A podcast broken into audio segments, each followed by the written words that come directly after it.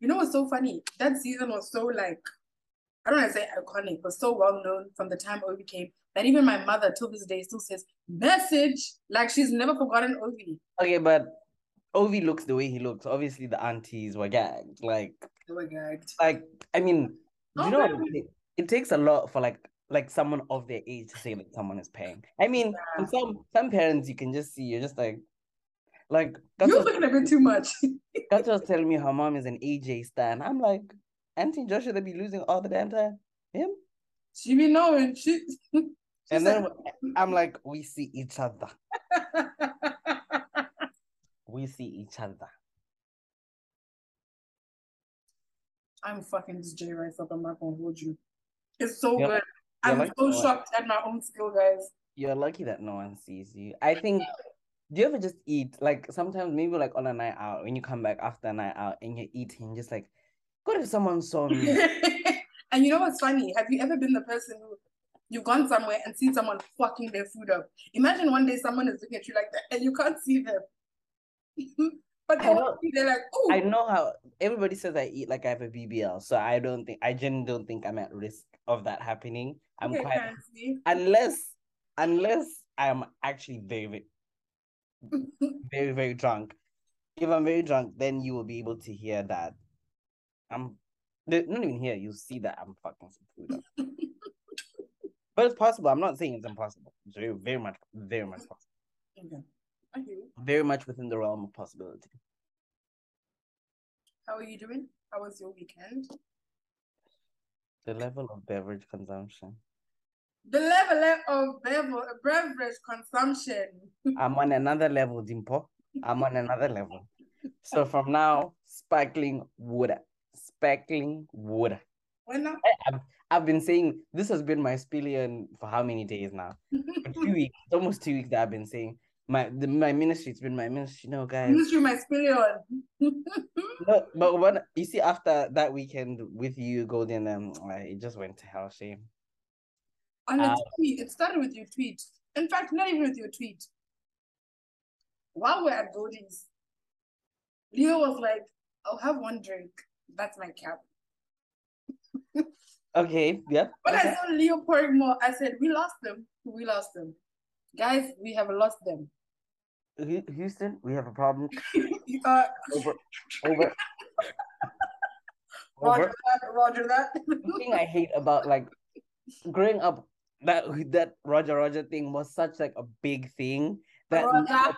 if you do ro- over like I don't think many people would get it. Obviously, our age mates I think would get it, but like I think under twenty three, maybe twenty four, I don't think don't I don't people get expect it. get it. Unless they have older siblings or somebody would have explained the reference of Roger over. over. That's such a silly. over. yeah. Uh, uh, Um, uh, but yeah, How was your weekend? I saw you're back to Bev is your your bestie again. You and Babe. you so. and babes. the level why I say the level of beverage consumption. So after Thursday, right? We're like, oh, on after work on Thursday. I went into I went into the office. So it's like, no, let's do after work drinks. So I'm like, oh no, sundowners, you know, like guys, sundowners, I will not lie to you. Guys, sundowners are fun. Especially Brits in, in the summer love a good sundowner. Especially if like it's with people you get along. I think of it and you know like the vibe's not gonna be weird. And you know, it, good nothing you say can or will be used against you. So even the stuff we're talking about, I think because it's like people quite junior in the company, like we're all kind of like, I mean,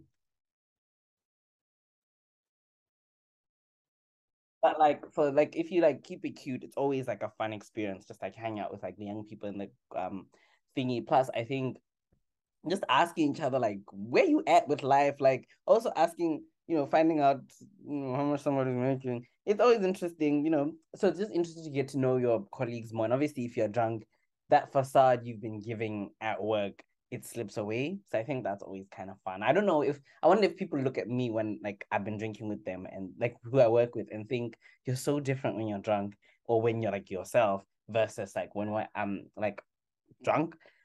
Was well, of them in the office. Um, so yeah, um, that was Thursday. I got home just after midnight. I think Friday was damn near right off. Like I did do, I did work, but I, I just my, my day was just off by like two, three hours. Like started at nine, meant start at nine, but the work only started getting done after eleven. So, um, so and then Friday, I'm like, nope, leave me alone. I mean, I wasn't inviting, but I'm like, nope, leave me alone because anyway, I had DLT on. Saturday, I had DLT. Saturday, mm, could have been better. How was it? I was so salty looking at those snaps. I'm not gonna No, lie. you didn't miss As, nothing. as in you, you guys, You didn't miss nothing. Not a I saw you and Tata, and I was thinking, I'm not supposed to see these people today. Even Tata, from Mana, Khasram since that day. I'm waiting. I don't know. Check with Akhi. Mm-hmm. I'm like, "Mana Madi Nepeng." I'm like, oh No, but I honestly, I did. I did warn you. no, you told me. She didn't. Hey, m- your beef, Uh, yeah, I'm not. I'm not directing this to you. I'm just like much like Erika Sutton and them bitches, your beef is there, not with me. No, Like I'm just uploading. the what over there, hmm? when you see Tata, when I'm through with you. But I'm true with you. yeah, um, how, how was how was DLT though? it could have been nice. I don't know. Like I was excited to go because definitely, uh, it's the one like Black London event I've not been to. Well, to be fair, anyway, um, it's the one big black event in London I hadn't been to. So um, I went. Um, people were okay, but I think maybe I don't know what what it was. If it was that it was the Jamaican Independence one, or if it was where we were, or if it was the people. I'm not quite able to like pinpoint what the issue was, but the vibes could have been nice. Um, to be honest with you. Um, Well, I think we got a bit of a dead one. Yeah, it was. It was From what I saw, not many people went, and I think which one? The, the one I went to. Mm. because a lot of people I saw had like barbecues and stuff. But I think it was A, I don't. I like the numbers. Like I wasn't mad about the numbers. I mean, it was quite interesting, the number of people of the a certain demographic that were there. I was like, I'm like Chet Hanks. I swear, I, I swear, I saw Chet Hanks. I, Believe okay, it wasn't him, but you know, you're like, could it be him? could it be? I mean, his or maybe his cousin once removed, but Mm. definitely those vibes. Um, even girls, there were girls like that there. Um, uh, but like if I was to judge it off that, I'd never go again. I mean, I'm not saying I'll never go. Maybe another one, I'll give it another try. Maybe in the winter, because one thing about this country is learn to turn up in the winter. So maybe I'll just go to a winter one, and I hope, or maybe you know, I'll see. I'll, I'll see why it will be different. And then um Sunday, Sunday I just wasn't feeling like even though your ass is like, yeah, yeah, you said you were gonna go.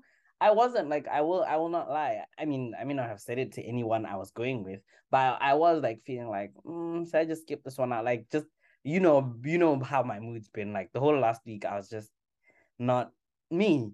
So um and I'm like, you know what? I made a commitment. Like, even if I didn't go, it's not like I was gonna like do any revision. I was just gonna lie in bed, you know, get out to eat, like barely shower, like that kind of stuff. So it was just one of those days. I'm like, you know, what?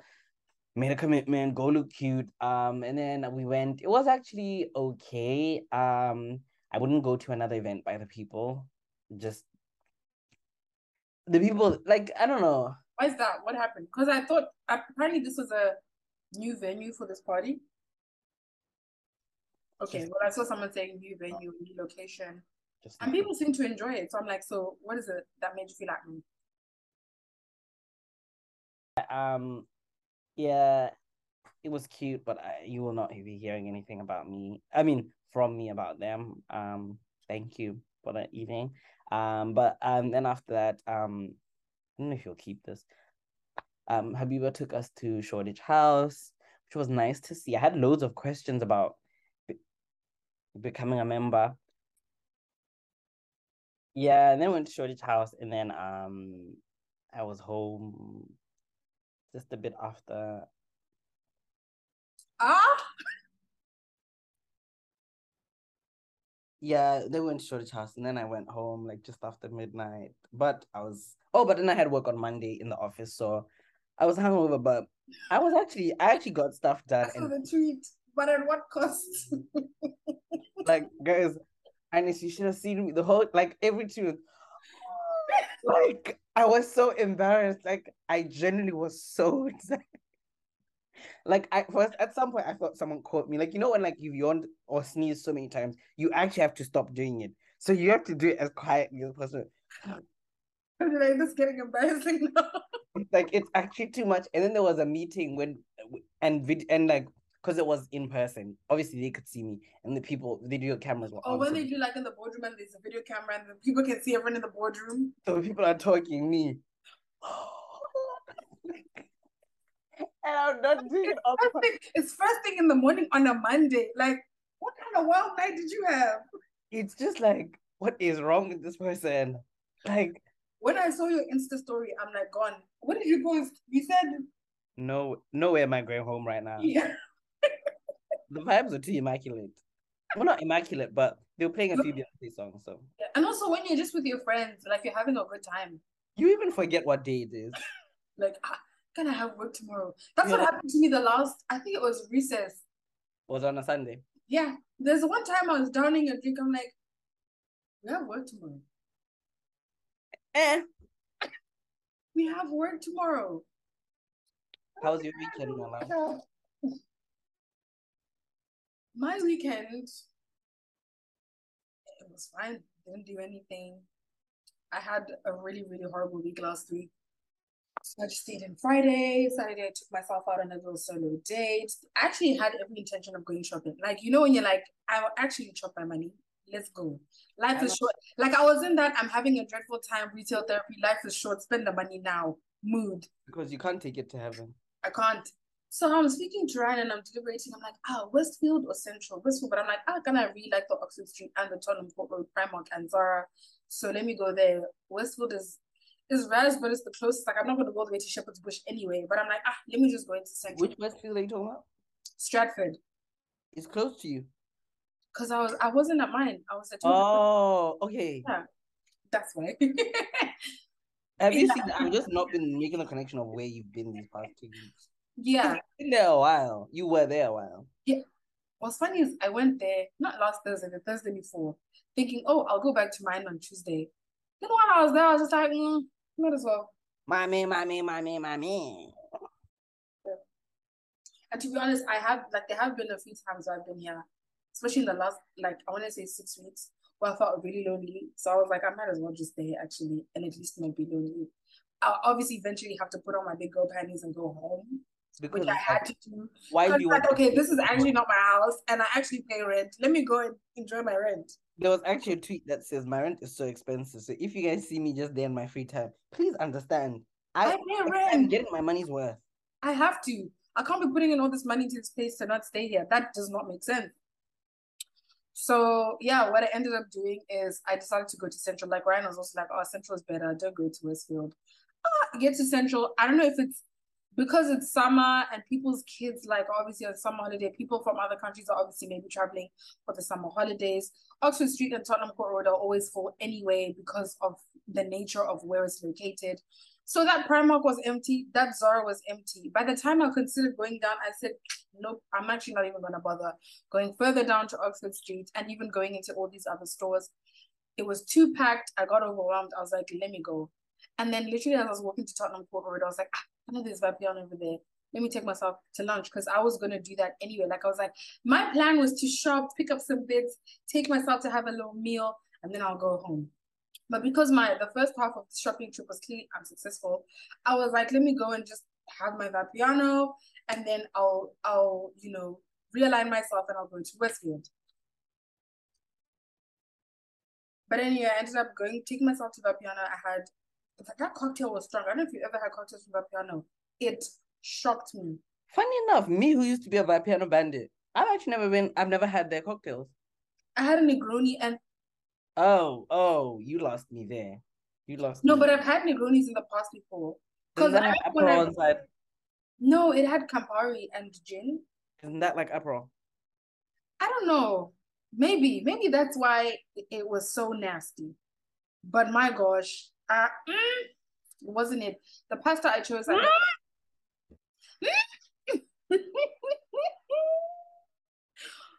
but um, the pasta I chose was really nice. I had a prima de funky with hot chili and beef fillet in it, and I've never had that. I normally have like a cognac or a gamberetti or the gamberetti spinaci. I'm a I'm a cognac babe. Cognac. Yeah, cognac. Cognac is my fight. I'm not gonna hold y'all. Yeah. But yeah, I tried this one because I wanted something different. Um, and it banged. Then I took myself to Westfield, tried to shop. There was nothing there. It was also too full. I was like, yeah, wrap this up. Let's go home. So then I just did my nails and went home. But that was my weekend. Like that's literally what I did. Came home, chilled, and I'm I'm back in my household as you can tell. Boo. um, but hi guys, welcome to the Reality Check podcast. This is episode 35. Sweeties. Big, big, big, big three five. You know the vibes. Thank you so much for tuning in. I am one of your hosts, Nisu, and I'm joined by your ever gracious Leo. Her, and we're the Reality Check Pod. Um, before ba, ba, ba, ba. oh, I know that's right. before we actually um get started, just a quick heads up: this will be our season finale. Um, a break, whether we wanted to or not, is needed. Unfortunately, loads is going on at the moment. Um, and we kind of deliberated between whether giving you guys the season finale now or later on, but it makes more sense now, or else we're gonna end up taking another hiatus in the middle, which wouldn't have made sense. So we're not too sure when we'll be back for season two, but as always, stay tuned and peeled to our social media pages, and we'll keep you guys posted as always. In the meantime, be sure to follow our Twitter and Instagram. We'll keep posting and having little chit chats here or there with you guys. So be sure to follow Reality Check Pod on Twitter and Instagram. That is R E A L I T Y C H K P O D, and that is also the hashtag that you should use to stay in touch with us. But Leo, as we're about to get started, what would you like to start with? Dubai, Beverly Hills, or Atlanta? Oddly enough, mm, wait, is this odd? Oddly enough, I have the most thoughts about Dubai, I think. That's actually what I have the least on. That's crazy. I but will... fine. We'll start with Dubai and then we'll just take it from there. Okay. So Dubai, um start us off. Okay, I can't be. I mean, I'm not her biggest fan. Like, by no means am I Stanbury's biggest fan. But I can't lie. I think I found the little um. There's this thing they did. I don't know if you noticed it. That little, the newlyweds game they played with um. Stefano, Sergio, Sergio and Caroline. I thought it was cute. Like, I know you were not, you were not feeling the girls, but I I thought it was cute. No. Those, those. I don't give a flip about that shit. Oh, okay. You could be happy for the girl for at least the first month. She's not a good person. To me, anyway. So. Neither is she. I would never accuse her of being good. um, if I'm being honest, yeah, it was kind of cute. It was alright. It was kind of like you would almost think they're a normal couple. Yeah, you'd almost think they make sense together for for a split second, you might be like, "Oh, I hear it." Nothing else from me about about Sergio about the game. Um, I think this is gonna be a common theme in what I feel about these Atlanta and um Dubai. I just don't get this thing where they're trying to involve husbands in a bit more. I'm not a fan, and I'd like it to stop now. I mean, I'll discuss it more. It might happen more on Atlanta, but I feel Sergio is the husband who's doing it on Dubai. Like, why did they keep bringing him around? Why does he? Why is he in confessionals? Why?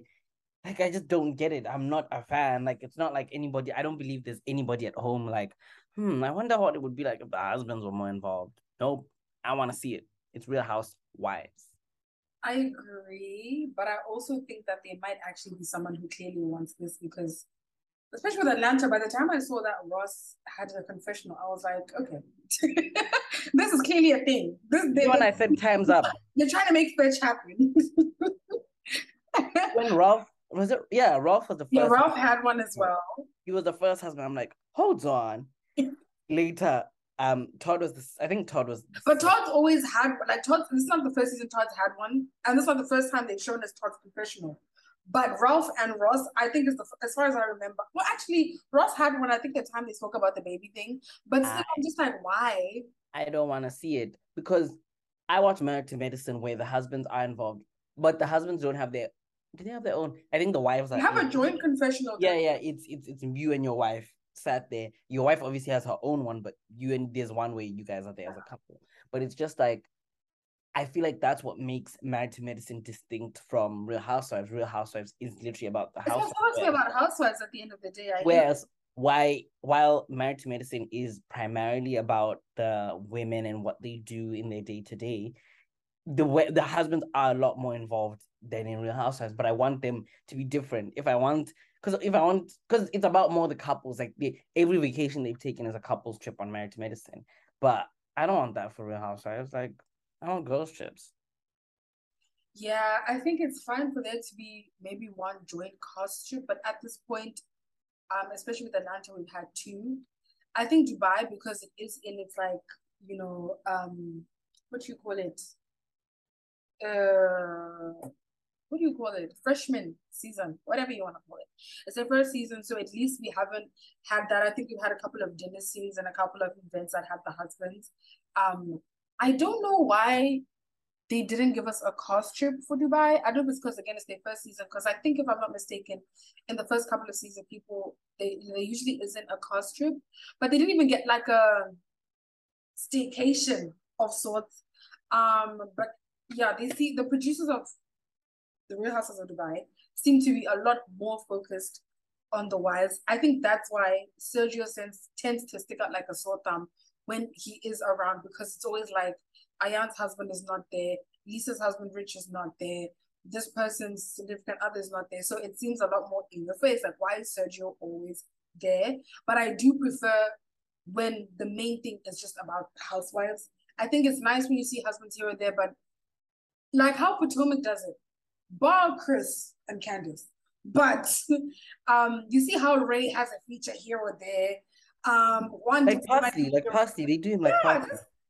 Parsley, Salt Bae out. You know, it's just a little bit. I think that works the best, or that's what I personally would like to see. Um, so yeah, I, I agree. I don't know why they're doing that. Um, as far as I know, let's do a, a an episode roundup, and then we'll do what I said I wanted to talk about because I really want to get your thoughts on that. I sent you the tweet, it's thread. Yeah, that one. Um, so yeah, in terms of the episode, the fight continued. What are your thoughts about that? So that is Brooks, Sarah, and then Nina and Ayan as the bodyguards, if you want to call it that. Mm, before we get to that, I think I've figured out Chanel's first fumble, and okay. this we're quite far in the season. But I do feel like Chanel's energy when she was talking to Brooks about um Sarah wasn't the same as when she was talking to Sarah directly. Like, don't address me from the corner. Like, come talk, talk to me direct. direct. Yeah. like because there was like, oh, she's judgy, thinks she thinks she's Jesus. But then when you're talking to her, it's oh, I can think you can kind of be preachy. It's like, ma'am. I think Ayan has... I mean, maybe it's putting your argument well, but it does seem a bit flip floppy. Ayan has a big people pleaser complex, and I think I spoke to you about this like a couple of episodes ago when I was saying I don't know if it stems from situation with her dad because I remember we discussed the situation with I think it was at Sarah, not Sarah, Nina and her husband's best friend's party thing. And it was at that event that Ayan was like, I just want to be friends to Stanbury. Like, let's try this again. And we're like, we wish she didn't do that. Like, you guys can squash it, but you don't have to be friends. Um, and then now she seems to have done it with Sarah because her energy when she spoke to Sarah, energy when she spoke to Lisa, energy when she spoke to Brooks about Sarah was not this. Now it's you just want to fight. You didn't let her land, and I'm so sorry. Sarah is not the hill you want to die on. I even wrote in my notes that I wonder how Ayan, Nina, and Co feel watching the season and watch that Sarah literally bold faced lied to all of you, like again and again and again and again. She said every single thing she said she didn't say. Um, and I get that I I I can't say you're wrong. I agree that Ayan is coming across flip floppy. Between people pleasing and flip flopping, I just don't think it's gonna work in her favor. Um, yeah, she needs she needs to watch. She needs to watch. Especially because it's true. Yeah. Like this, that's the worst part. the fact that the thing is actually true. That I mean, Sarah did say those things. So personally, and does. Yeah, because it's like, especially if it's something that is true, it's like Sarah is preachy. We all know that she is preachy. Do you know what I mean? It's like it's not something that's up for debate. She is preachy. Yes, you know what? I will give her that. Her message at the end of the day is a positive one, and that's what she's trying to do. But the way she does it is just so goddamn annoying. Like, I think I think it's the delivery. Just to just be like me. Like, why is it always that you are coming from a higher point? Why can't it just be? Oh, I want to see. She's not a genuinely positive person like it's a persona. The same way at the end of that fight, she said, keep going, I'll deal with you differently. That's the real her. And when Brooke said, show us the real you, this is exactly what she meant because Sarah is not the first of her kind. We've met the good old, be like me. I'm so peaceful. Uh, my chakras are aligned. I'm so zen. Remember Zen Wen until Zen Wen lost it? How long did Zen, Zen Wen lasted about three, Two four episodes? till she switched till she switched and says come on, on Gizelle, bro. on her on her like she read her like hooked on fire. And I feel like it's just a sign that when you force this whole, because it was crazy that even Sarah walked away from that saying, she's not on my level. I don't need to deal with people with energy. It's just like, shut up. I don't even think it's a point of delivery. It's the things she says. She is judgmental. And I think she's more so upset about how she's looking to everybody else in the group. That's why she's so quick to be like, I didn't say that. This is BS. You're lying. I really hope that she's watching the season. She's ashamed. Which is crazy to me because it's like, guys, don't put me. This is what I'm saying. Don't put me on the wrong person's side. I don't like Brooks like that. I don't have to defend the babe. You guys know I've been saying Brooks bores me from episode one. And now I'm here having to defend Brooks. Like, come on, dog come on, man. it's not, it's not, it's, it's not ideal for me, but I have to call a spade a spade. That was absolutely insane from Sarah. I think, I hope everyone is as dumbfounded as I expect them to be as they watch the season. That this maybe Lisa not so much because I just feel like everyone is just taking Sarah's word as bond and Nina's word as bond. Even Nina is just like, oh, you said you didn't, okay, and it's like, stop it, like no, and I think Sarah is feeding. Use your sense. Use your sense. I'm like, this lady, she's not a great person. She's not our favorite, but she would not be losing shit about something being said about her parenting and her child if the stuff was not said. Like, come on. She's not, she's not crazy. Um, so I think that's really ridiculous from Sarah. Like I was saying to you just now, I don't think it's even the case of her delivery. She's actually just a horrible person. Um, she genuinely shocked me with the way that she was gaslighting. Like she said, gaslight, girl boss, gatekeep. It was insane to me. Um, personally, I used to be like, oh, I said this before. Um, Sarah is good. She's from the UAE. They just need to replace her with someone else from UAE. Personally, I could do without her. I mean, I feel kind of sorry for Brooks in this case that everyone is just making her seem like her reaction is unwarranted and she's crazy. And even with Ayan saying he just didn't want to squash it. I get that sometimes somebody might be like, you know what, you actually weren't ready to receive this apology. However, what Brooks was saying is when you are apologizing to someone, you don't start off with a backstory and explanation stating what your intention was. I've expressed to you, I didn't like what you said. It made me feel like this. Just say, I'm sorry, I shouldn't have said that. I'm sorry I made you feel like I was questioning or judging your parenthood. Th- that's it. You don't have to give me any explanation. Then you gotta say, let her land, let her land. No, like I'm sorry to just be, I'm really sorry I said this. Done. And even needing for people to explain what happened. No, babe, you know, you know what happened. You were there. Like, stop acting like I'm putting words in your mouth and I'm making up a situation. My friends were there. You, as the kid was going up, you said you should be closer with him. Like, who the fuck are you? And I'm happy that these producers collectively across all these franchises said this year we have receipts. Each time she when Brooks would be like, You said I should tuck him in. No, no, no, no, no. They rolled the clip. Brooks said, You you said that I need to be more affectionate. No, I didn't say that. They rolled the clip. Sarah, even those that have lied on camera before have not lied like this. Yeah. So I mean, I get where Chanel was coming from when she said um that it didn't seem like Brooks wanted like them to resolve their thing just then. But I think sometimes you are in a situation where it's like, I'm not ready to hear an apology. I want and I can at least before we get to an apology, I want an acknowledgement of what the person did to me. After that, then maybe we can get to apology. But um, Brooks wasn't even getting that from the baby. She was getting, you see the real me or whatever it was that the baby was saying, very threatening. And it's like that's not someone who's remorseful. They're just sorry they got caught. Um, yeah. So after that, there was this weird scene. I don't know if it was in this order, but I'm just in the order of my notes. There was this weird scene, the one with Brooks's ex, where he was apologizing for how badly he used to treat her.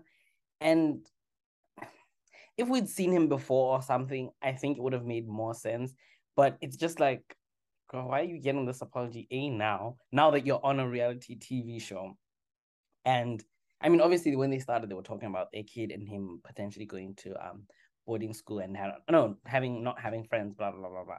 But I was just like, this conversation feels a bit like I don't know. It feels contrived. It feels like you guys are just doing this because this camera is there. Like, why are you now um I don't know, it just felt too personal. Like there's things that sometimes I feel like are too personal to be shown on um Real Housewives. And obviously I don't know what he's apologizing for if he was physically doing stuff to her, like or if he was cheating on her. I don't know what he was what he's apologizing for, but I feel like obviously there's something about treating me badly. And to, treating someone badly can be a multitude of things. But just to go back to my point that I just think some things are too personal for reality TV, such as that scene, such as um there was a scene last season where Drew, I think they were talking about the kid um meeting yeah the, the meeting the dad her first kid meeting the dad after like years and years. It's like, God, this is a bit, it's a bit, it's a bit like I I feel like I'm witnessing a conversation I shouldn't be. Um, so I don't know. That's how I felt about that. I didn't understand why I was there. I think we spoke about this last year at some point, maybe earlier this year, and I can't even remember what show it would have been. But we did speak about how it's unfortunate that these are people's real life situations that you're watching on camera. And obviously, part of the contract is probably that you don't always get to dictate, you know, what scenes are kept when filming happens. To a certain extent, it, it's work, not even to a certain extent. You are at work. So your boss is going to tell you, we're having this meeting today um, so it's just it is very unfortunate. I do understand and agree the fact that you know some things are very personal. The Brooke situation with her ex, it was quite I want to say peculiar to me because in the last episode when her mom was visiting, she did, and in the past, she has alluded to um cheating and I think physical abuse. Um, but like you said, being treated badly could be a multi- multitude of things. Um, and I've seen tweets as well. But I think, I think especially seeing the fact that last week when she was speaking to her mom, um, well, not last week, like last episode, when she was speaking to her mom, she even broke down when she was explaining, like, oh, you obviously know what I was going through. Her mom's also talking about how, like, she was brave for calling her. And the fact that she still cries just brings me to question why does she think it's wise for this person to go into business with her or to go into business with him? I get it, he's moneyed up. I get it, he's rich, but I don't know. And it's not that I want to judge her because I truly don't know their situation. I don't know what she went through. But I, I would like to understand what the thought process behind going to someone who treated you so badly to the point where years after you divorce, you're still triggered by talking about it to the point of tears, why you would then potentially go into business with them as an investor. Number one. Number two, that being said, like you said, this scene, it, we then have to question, is it real? Is it being put on TV? I mean, are we seeing this now that, you know, you're on a reality show and there's cameras following you? Are you giving us this apology scene or was this orchestrated so that when you do go into business with them, everyone can say, oh, but at least he apologized. Do you know what I mean? Like, I don't know if you're trying to give or she was trying to make sure she has a leg to stand on so that she can say, we're in a good place, we're civil, we're co-parenting happily. He apologized for all the wrong things he did. So as such, because we get along and blah, blah, blah, blah, and he's a good businessman, we're to go into business together. I don't know, but I, it just seems like, like I said, ultimately it was peculiar. Um, it's none of my business. She doesn't have to answer to me, but I wish I understood the logic behind all of this. yeah, I just don't get the dynamic between them. Even just looking at him, I'm like, he must be very wealthy. I'll just put it that way. He must be very wealthy because I just didn't seem to have very much chemistry. I mean, obviously, when you're once your exes, the chemistry is probably goddamn dried. But I just was not seeing any sort of tension or anything between them. Um, yeah, the scene was just weird. I I don't think it needed to be included. We could have gone without it, honestly. Um, but yeah, over to you. Um, the next scene I think was the one.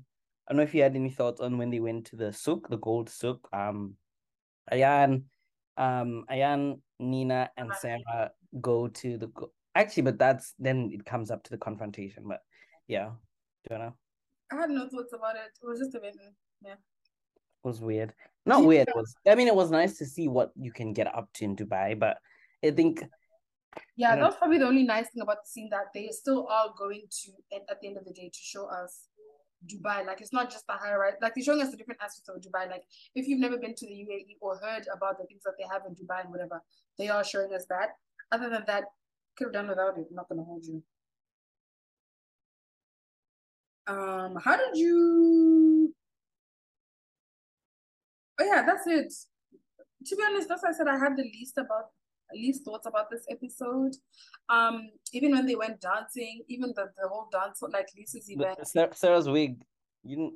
I wrote that down. I said Sarah's. Wig I had a few questions. I don't know what in the black appro- cultural appropriation that was. But and you know kills me? Everyone, else, Karen Stan, I mean Caroline Stanbury, Nina, everyone just has a normal wig. What made you think this Afro wig is the move? And then to to put the the cherry on top, then Lisa actually talks about cultural appropriation. It's like, and she's like, no, there's no such thing. I'm like, girl, please, you're a very beautiful woman, but, it's a good thing they don't pay you to think. Good thing they don't pay her for thinking. That's all I'm saying. Please, please. Even I think her father-in-law came with like a dreadlock thing. Oh. But you see what happens when you don't have very many other black people around you. You yeah. Certain things you think are okay. You think they're fine, and I think you you con well not confused. You're ignorant based off the fact that you feel like it's not their intention to be racist or problematic, so it it can't be racist or problematic they're just wearing a dreadlock wig. Like, what's wrong with that?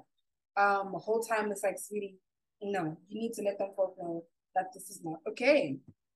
Um, but that being said, um, one of our favorite reality, I guess, commentators, like reality commentators, Dre. Um, he's your, he's one of your favorites. The pod account follows him. Yeah, but that's because he talks about things and he brings certain tweets.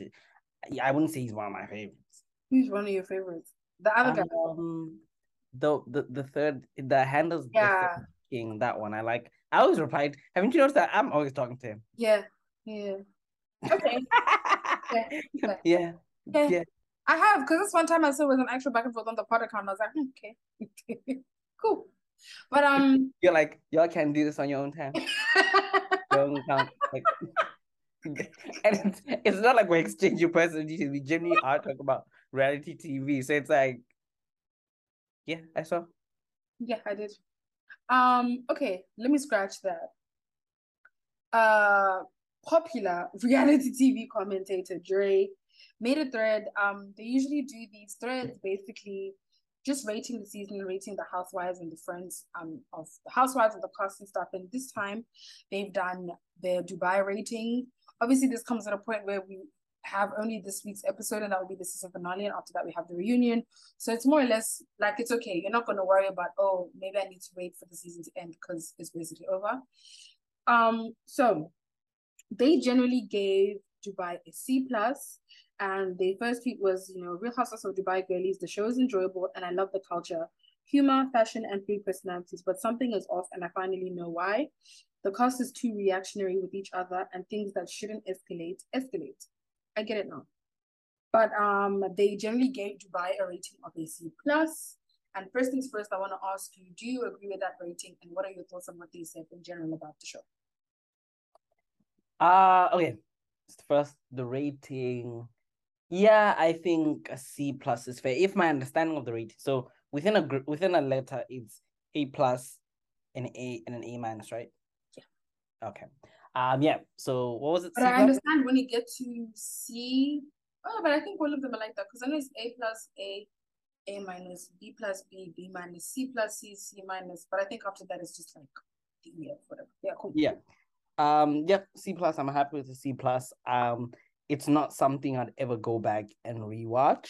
Um, it's not like memorable that I'm like, ooh, like those girls got down. No, but it's something I'd watch another season of, uh, definitely.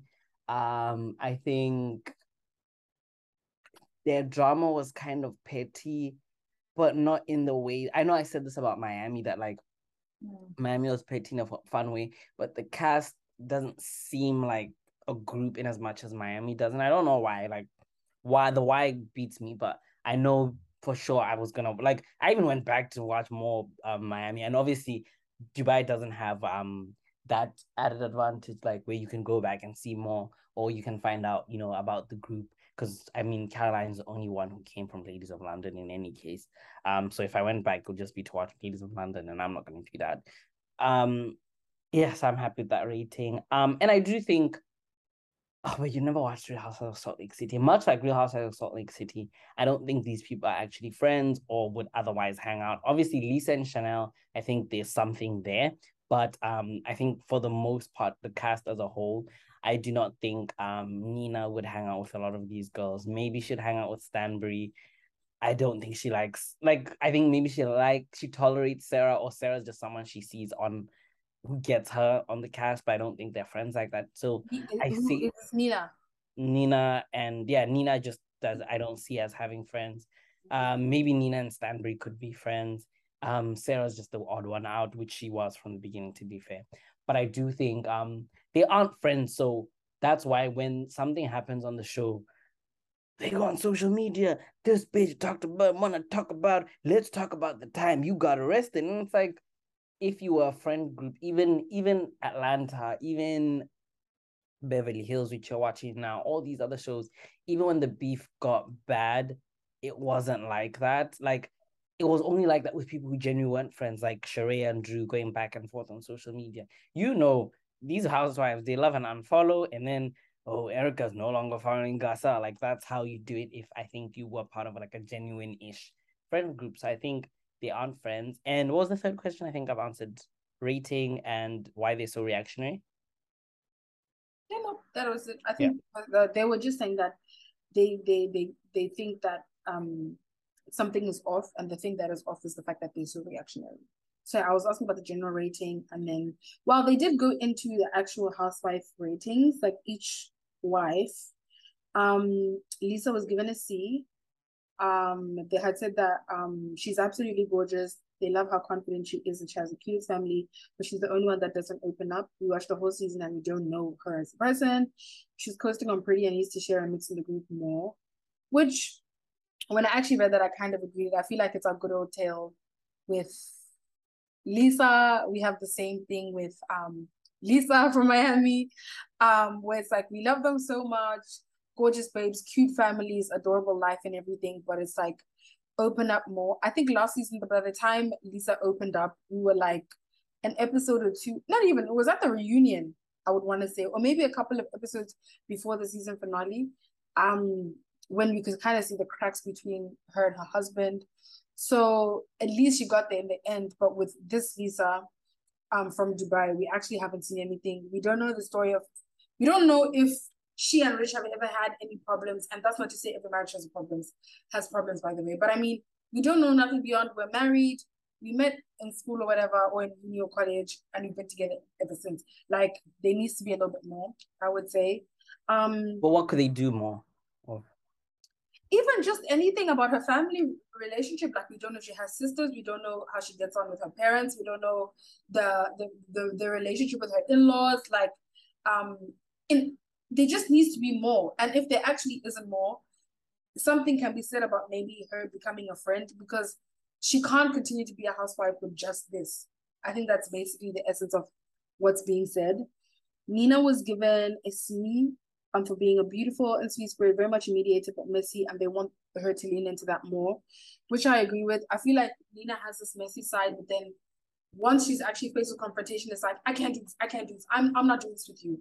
And then she'll walk away. But then when she's outside with Sarah, she's saying, I know, I mean, she just shut up. She did this at the desert party. But you won't actually say that to, to Brooks's face. You just came back and said, Oh my gosh, you guys been talking about this. Ugh, I can't, I can't. But you won't have the same vim to her face. And I think this is probably what's being implied that lean in. If you're going to be messy, be messy, but stand 10 toes down in it. And don't back off so easily with, oh, I can't do this, or then break into tears because life is so overwhelming. This, this, and the third. It's simply just not going to cut it. Um, someone said, oh no, the same person, Dre, said that Sarah is lucky that they kept watching the season um because it's only until the last two to three episodes that she decided to wake up um other than that it would have been a bit boring she's seeing the passion the aggression and the attitude and they think it's everything but she needs to dish all that preaching and kumbaya shit and mind her business which i agree if sarah actually just minded her business and wasn't so judgy or even if she was judgy, but then didn't do the kumbaya shit. You know what I mean? There's some people that are in people's business and they judge everyone and they have an opinion everything, but they'll stand ten toes down. And I mean, I did, you know, rather than she doesn't have a she doesn't have a storyline of her own. So yeah. if she just was not doing that, I'm not saying I was uh, in the when I first thought about this sentence, I was like, oh, maybe she could have been a villain. I didn't think she could have been a villain era. She just could have been a bit messy. Like like Gizelle kind of messy. I don't think Gizelle is like a villain,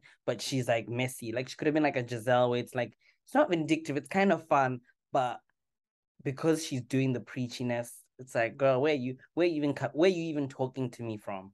Like, where do you lie at this point? Um, and then both Carolines got B's. Stanbury got a minus, Brooks got a plus. Ayan just got a B. Um, Stanbury's rating was based off the fact that Hold on. Are you saying Brooks got higher than Ayan? Yeah. Which I don't like Brooks, but I get it. Because oh, okay, no, it means, it means what the tweet is saying is that Brooks made for better TV. That's my takeaway from what. Yeah, that's what they said because they said no. season. Listen um, to why. Mm. Listen to why they said this. Nothing would happen this season if she wasn't messy. The first night when Nina hosted that dinner, she was messy, and obviously the, there was Ayan versus Stanbury. Then there was Lisa versus Stanbury at Nina and her husband's friend's thing. Then there was Sarah versus Brooks. Most of the main storylines and the biggest fights actually happened off of the back of Brooks. Everyone is playing it a little bit safe. Obviously, it's the first season, but if you take away these situations that Brooks orchestrated, we actually would have had nothing to talk about this season. Nothing. So I don't like Brooks, but I'm like, without Brooks, we actually would have had air it means she she enjoys she enjoys giving us a a season. Yeah. Um. Then they said she needs to get better wigs and stop all the cussing on Twitter and just chill out a little. Honestly, that wig was horrendous. Wild. like it was actually almost criminal. Wild. It looked like it was chopped with a knife. that that messy bob. Amayan got to be, they said she's a star, period. Dot. Um, Hilarious dropped a gorgeous, lighthearted, unique housewife, but they wish that they would see more of her home life and just see her be a little bit more vulnerable. I don't agree with the vulnerability because I feel like Ayan has actually given us enough vulnerability for one season. She spoke about the situation with the child marriage, spoke about the situation with the dad. Like, I don't know what more you guys want from her in terms of being vulnerable. Um, so even the comment about her not being as open and holds back, I felt a little bit like, mm, don't agree. I think the only thing that took Ayan down in my books is the flip floppy stuff, but we spoke about that already. Then, to my surprise, the fact that Caroline Stanbury got a B minus. Apparently, she's hilarious. They love the sarcasm and they love how unserious she is. Um, she's blunt, quick-witted, and very cheeky in a very cheeky but cute manner. But they need her to mix in with the group more. I think the reason why I would give Caroline far less is she doesn't even bother. Like she doesn't actually make an attempt to mix with the group. And I think this goes back to like what you're saying that it's very clear with this with this cast that they're not actually friends. But I don't think they it's almost like that thing with Lagos where you're like people aren't actually hiding the fact that they're not mates. Um, and when it comes a little bit too clean, a little bit too obvious, it doesn't make for good TV. Like you have Brooks who's cussing people out and taking it to hell on social media. Then you have Stanbury who just actually doesn't care. She's just like me. cool. begs the question, why is she there? Literally, why is she there? Even that episode where they went skiing when Phaedra was there, I was like, if you went skiing, you don't want to wear the uniform, you didn't want to ski, why did you go? It's very odd to me. I don't know if it's just for the sake of being on a reality TV show to check some good or like pulled a 50 year old influencer. I don't know, but we're going to need a bit of an explanation um, on, and for her to step it up as well next season or else we're not going to have much to to talk about. Um, but I, I, I, I don't disagree with anything else. I think Stanbury is only is the main person I disagreed with, and the comment about Ayan not being vulnerable enough. I don't know if you had anything else to say to that. The thought about what? Oh yeah, yeah, yeah. Oh, I thought, yeah, I agree. I agree. Um, Ayan was more than vulnerable enough. I think she needs to be a bit not messy, but she needs to be a bit more involved. I mean, obviously, I saw the preview for next week's episode, and clearly she does get a little bit more involved. So that's not a question. Um, even Caroline does, but it just feels like everybody's turning up as the number of episodes, you know, as we get closer to the reunion, which I don't like. Not that I want it to be drama, drama, drama from episode one, but I don't want it to feel like you guys were told, ah, guys, where's the drama? And then yeah. that's when you guys started showing up and showing out and moving mad yeah, well, those are my final thoughts for Dubai. And I guess we'll wait to see what the season finale has in store for us. Um, how about we go to Atlanta next? Um, we finally get to see the first, I guess, I guess, day of the Jamaica trip. Um, yeah, all of this was about day one of Jamaica. They finally set off to Jamaica. Um, okay, I think we started off with obviously the scene of Ralph and Drew's conversation about Ralph adopting Jojo and him saying that obviously after he spoke to Jojo's dad, he doesn't think he feels comfortable doing it. Um, yeah, I think that's mostly what we saw. Oh, we saw that and the whole book situation with the publisher. So tell me what your thoughts were on that before I share my thoughts. Okay, let me, oh, I'll start. So yeah, we started with that. And I think my initial thoughts about Ralph, it's not often that I want to back Ralph. oh yeah, yeah, actually. Is it about the adoption thing? Yeah, yeah. Yeah, Sorry. Like, yeah that's the only thing I had thoughts about. Yeah. I'm like, it's not often that I back Ralph, but I get that Josiah's dad hasn't been super active, but clearly within season 14 and now, or season 13 and now, um, we've seen that there seems to be some sort of an attempt for him to make that connection. Naturally, because he's dead, he oh naturally because Jojo's dad is still alive and isn't like a deadbeat. Ralph is going to speak to him and let him know that this is something that's on the horizon. These are the cards that are on the table. And even that's doing a lot because I don't know if you ever had anyone in like back home happen that happened to. If someone's a deadbeat, it's like we do not have any. Yeah, we just don't even acknowledge you. We don't have to speak to you. But that even doesn't seem to be the case. So even the fact that we had the conversation and clearly this guy feels that he's not comfortable.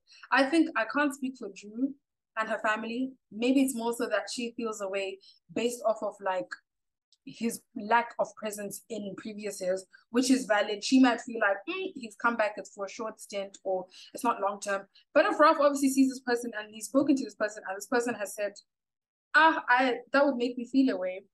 I don't know if I can blame Ralph for saying, I think I'm gonna hold off on that. Because I think if Ralph, obviously we don't know what happens in the house. So if Ralph doesn't treat Jojo significantly different to the other kids or just different from the other kids, I can't sit here and say that's wrong. Because if he's still treating them the same, ultimately this adoption is just changing the name on paper.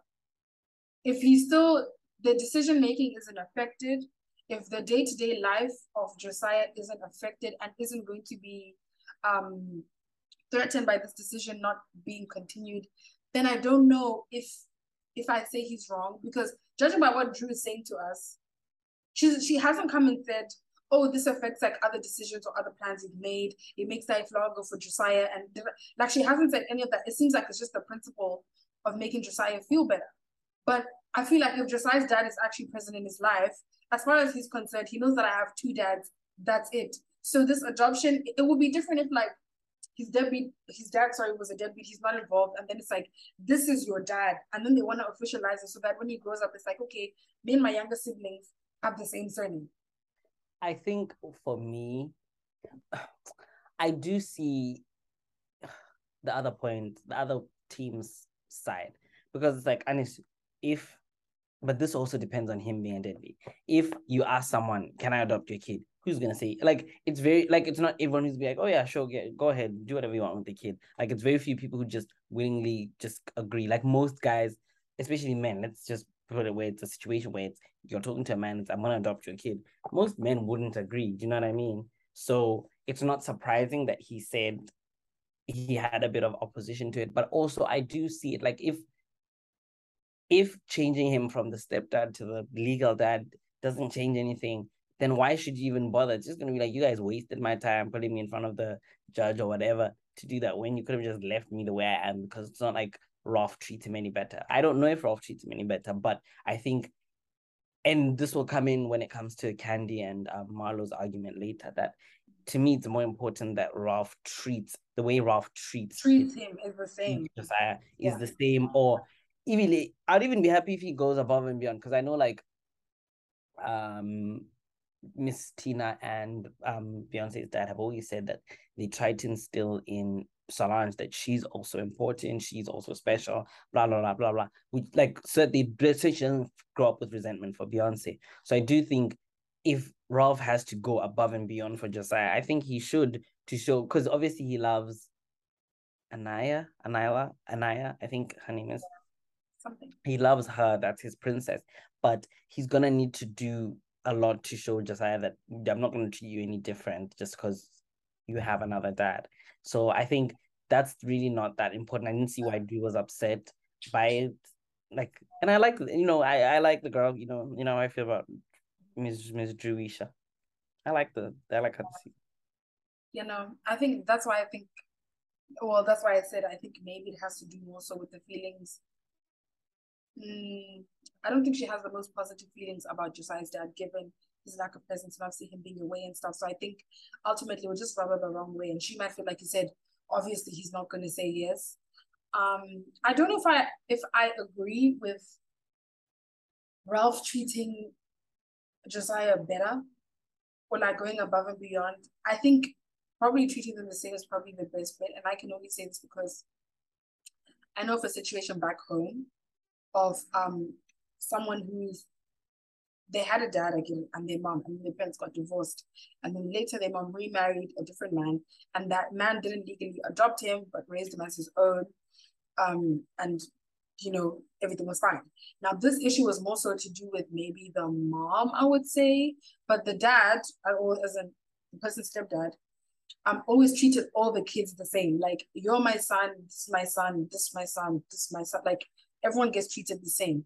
I don't treat anyone every di- any differently or the same. The mom, however, is the one that would try to go above and beyond to make the oldest feel special, make the oldest feel special, um, by saying, um, or not by saying, but just kind of doing things that doesn't make them feel like, oh yeah, this isn't your real dad, but like don't feel different basically from your other kids. So they'll go above, she'll go above and beyond to make him feel more special, or to maybe soften the blow of the fact that their dad is not around anymore. This person's dad didn't pass away anything. They just moved countries and just never look back. They'll try and keep in contact every now and again when they could be bothered, but generally didn't really do anything. And what actually ended up happening is that the other kids that obviously have their dad, they're the ones who actually grew up with a little bit of resentment for the older one because the older one would get special treatment from the mom to basically compensate for the lack of biological father in your life. Does that make sense? So in this case with Ralph and Jojo and the other kids, the other kids, why I was saying, I don't know if I agree with um Ralph then going above and beyond for Josiah, is that these other kids potentially could end up in a situation where they are now slightly resentful. Because these kids in the situation I just explained, some of them would literally be there like, well, it's not my fault that you don't have a dad. So why do I have to suffer the consequences that this person doesn't have their biological dad in their life? But my point was because now, well, last season, I'm basing me saying this off of last season where it seemed like he wasn't he wasn't getting close to Josiah. It was just, oh hey kids, Josiah. Like it seemed like Josiah could use a little bit of above and beyond. You know what I mean? Like I'm basing it off what I've what I've seen on TV, like not, you know, yeah. not in a general situation. In a general situation, I would say to everybody equal. But if it's a situation where I to me it looks like one is being treated significantly. But don't less. you think that's just a dad and a daughter thing? Because I've seen many situations where like somebody will have like both parents, son and daughter, but the dad's a little bit more hands on and coochie coochie coo with the daughters. Like the way I interpreted wasn't even because he's doing that because he's like, oh, that's Josiah. I just feel like he was like coochie coochie coo with the little one in the house. But nonetheless, I get what you mean. I hope ultimately that Josiah isn't being treated less or differently from his siblings. That would be very sad. Um, going but, on. But you never know if it was because Josiah's a boy or if it's because he's um not his son. You know what I mean? Yeah, but even like with the coochie coochie stuff, I didn't even feel like, oh, he's treating Josiah different. Like in my head, that's generally not the thought that crossed my mind. But maybe it's because I'm not as sensitive to pick certain things like that up because I didn't grow up with that being my situation. Like I feel like something I would have to explicitly see something that I'm like, ah, this person's being treated significantly different from the other children in the house. But ultimately, like um, I just hope that it's not gonna affect Josiah growing up. I hope that he's being treated fairly and the same as his siblings, or in certain cases, maybe if it's needed, he is being given a little bit more attention given the circumstances. Um, I will say, going on to the publishing situation, I mean, that's the thing about siding with Ralph for two seconds. He can never be right for too long. Because I don't understand how you don't want Drew to read the book, you don't want Drew to know what's in the book, but you want Drew to write a forward for a book she hasn't read. She can't write a forward and co-sign a book she doesn't know what's in it, number one. Number two, the entire basis of your book is because of your experience with Drew's actual child. Why, why, why would you not want her to know that's in the book? Like, does that make sense to you? And in my head, I really feel like it's because he knows that there's something in there that's off. Maybe it's because I'm, I'm judging Ralph now because Ralph is Ralph. But I just think it makes no sense for you to write a book based off your experience, co-parenting or being a step parent, and that child that you're writing or that inspired your book, you don't want to show that child's mother what's in the book about you guys' family experience. How Yeah, you're right. I mean, where I disagreed, continued my disagreement with Drew. I think she wanted to conflate, oh, how can you want to talk about that book, but then not adopt Josiah? It's like, no, those two things very separate. How can you want to what? You want to write the book about step parenting Josiah, but you don't want to adopt him. And it's like, oh no, but that's literally the case. That, yeah. yeah. um, whereas the one with reading the book, I mean, maybe I don't know, maybe it could be a thing that you know, you know when you're doing something as a creative, um, I'm not describe to describe Ralph as a creative. where maybe you're working on something you want to show the person the last like the last draft. You don't want them yeah. you still have notes like because think about girlfriends when maya was writing her book like there's some people who are just like mm, i don't want you reading it until i'm sure about what i'm what it is i'm actually saying. So I mean, I wasn't totally anti Ralph with that. I mean, it's a bit weird, but I did like that he asked her to write the forward because like. But you know? While she's writing the forward, he doesn't even want to show the book before she writes the forward. That's why Drew said, "I can't write a forward for a book I haven't read." so this isn't even oh final You know, you know when you're like final version two, final, final, final, final version two, final. like it's not even about him showing her the last final draft before it's published. He doesn't even want to do that. So I I do personally in that situation agree with you saying I can't write a forward for a book I haven't read because what if you wrote absolute madness and this is supposed to be about my, our family, but I don't co-sign it, and then people are gonna see that I wrote the forward. Now if you wrote some foolery, they think I'm I'm in on that foolery. Oh, ain't no way, girl in a way. But then we skedaddled on to Jamaica. Um, I didn't even know Monyetta was remarried um, to a spicy white. But um, Monyetta came with her husband, Kenya's friend, Shy got COVID. Um, no, Shy is her cousin. Oh, Shy, her cousin, got COVID. Uh, Marla brought Hello Florist friend person. And then same lady that's always on people about their men. That lady. that one. And That then same I think those were the only. Oh, Sheree brought her cousin, no, her friend Michelle, who apparently is a blogger. So I'm like, when people's mess start coming out, you know where to look because. I know she was gagging to bring Fatu. I she probably It went from Blue Ridge and that Drew bag situation. Fatou would have been there. Fatou and would she, she would have loved it because Senior Roth would have been there. So it's like get get get him again. get him again. Get him for me. Are you Michelle? Are you today? um, I wrote in my notes that I feel like Kenya this season is so fun. Like I don't think we've seen Kenya this not uptight ever. Maybe when You she first season- came, you watched season five? Maybe when she was in tour. Season five. Which one is season five? That's when she first came, right? First season. Yeah, that's. Uh, but even then, she started by the end when she started when she decided to hate she started beefing Porsha, it was boring. But before, like when they were in Anguilla, oh, but Anguilla's where she. Eh, hey, her and Apollo. Messy.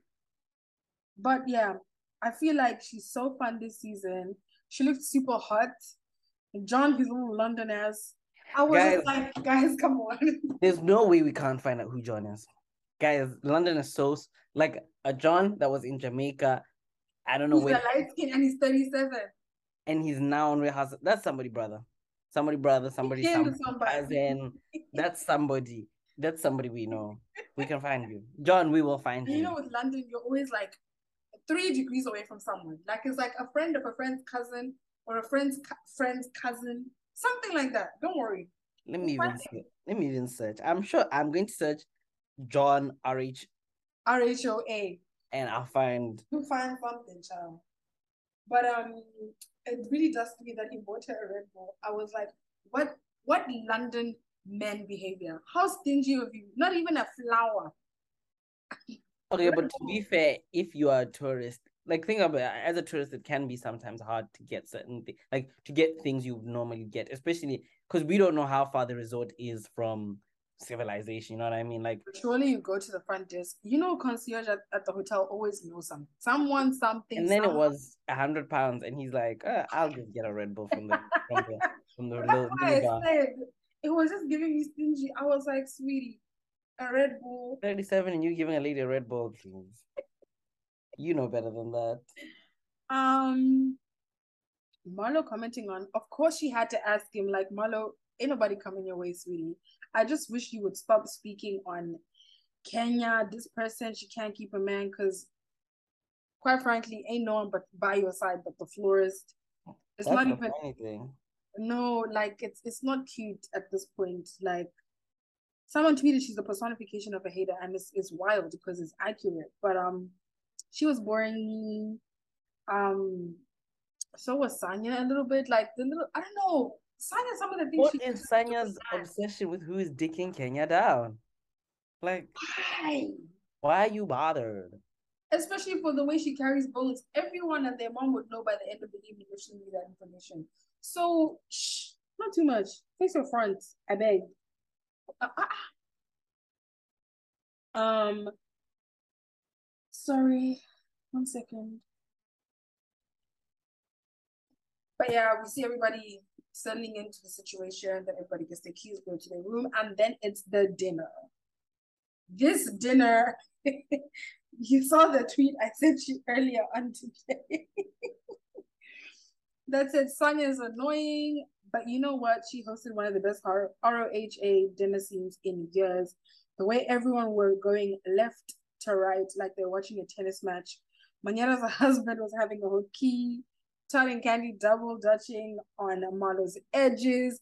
Even John on Kenya at some point, he literally was like, like everything was so explosive at that damn dinner table. And you know what? I'm not. I'm not a a a, a fan of like like stuff like that that can get kind of dark quite quickly. But ah, I'm been so tired of Mala. I'm like, get her again, Kandi. And can you imagine? I'm saying get her again. I'm even like, Todd, guys, get her like for usually. I'm like, ugh, why is doing this again? But I was like, Get her for me, Todd. Get her. And and the thing is, because Todd was in production, I'm just gonna lean towards him being right because why would Todd lie? Like also, oh? Marlo. Marlo. Marlo, I mean, Marlo did not have a friend when she came on. Marlo was brought on by um Phaedra. Phaedra, Phaedra to piss off NeNe, only to become friends with NeNe. So it's just like it You weren't friends with Phaedra. Phaedra. you just needed an in, and NeNe liked you because you were a fashion girl, and NeNe was starting to blow, so she had a little bit more money. She was single now. Um, her divorce with Gregg was about to happen. Like, so she obviously had space in Marlo in in her life for Marlo. So I I think for her to for it to then turn out that she actually wasn't meant to join, it's like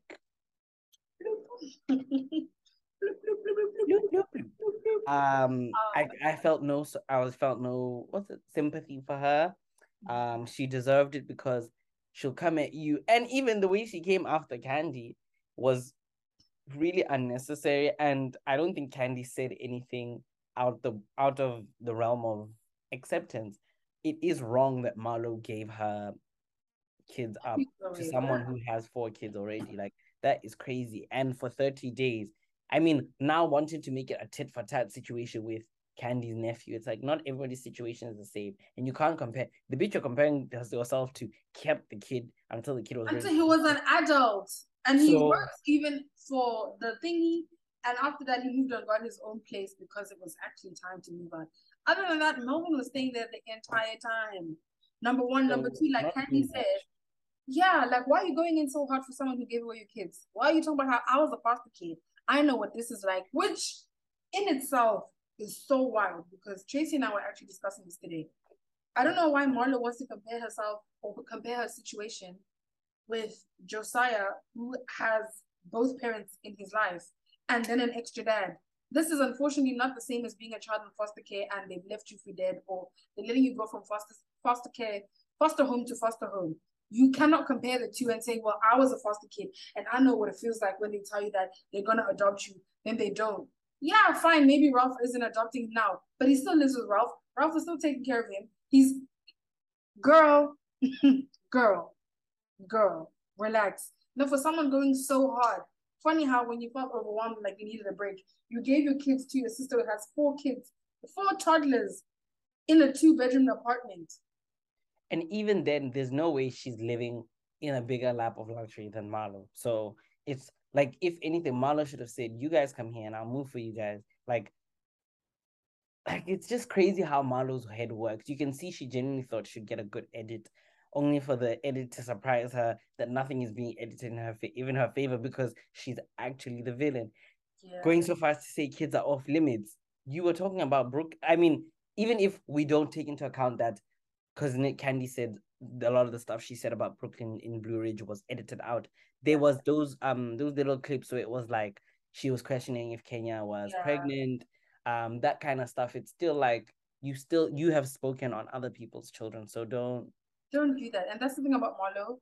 Marlo was saying Kenya suffers from can't take whatever, whatever. That's Marlo. Marlo will literally sit there and say, when you said this about me, it hurt me so much, it cut me deep. And yet with her, she feels like it's a free for all to say whatever the heck she wants. I don't know how Marlo can sit there and say she's friends with Kandi and says all the things that she said about Kandi, even though they didn't land and have no weight. The fact that those words even come out of your mouth of, oh, you're only known in Atlanta, you're saying all these things about Todd, let's not do this. We're calling her all sorts of things. And then tomorrow you're gonna say, This is my friend. Even a couple of episodes when you're upset that you feel like Kandi's not being a good friend, all sorts of things. Just like this is why Marla can't keep a friend consistently. She constantly falls out with people and then has to make up with them after because at some point when she feels triggered or irritated, she's taking it to hell unnecessarily. And then she goes so far to say things that if the if you actually like somebody, you wouldn't say those things. Or if you do, and you generally do love these people, like you said, like Kenya said in Blue Ridge, if that is your definition of love, your love is toxic and you are a toxic person. Because to at the end of the conversation, she sat there, she sat there and said, Todd, you know I love you. No. And Todd said the NDA is up, sweetie. I can talk now. I'm literally reading that. I'm going through the Real Housewives of Atlanta hashtag. I literally just saw that too. Todd said the NDA up, sweetie. Time's even up. when even when Kandi said, "Get a husband and you can tell me what to do with one," bloop bloop bloop. Because she always wants to say something about somebody else's situation. You have this with your husband, you and this, ah, you can't Your mother, that. and it's like, Malo, okay, if you know how to do these things, teach me, master. Teach me. Show us the tutorial then since you know what the fuck you doing. no, mother has a nerve. She will sit there and say to Kenya, you can't keep a man even if Jesus asked you to.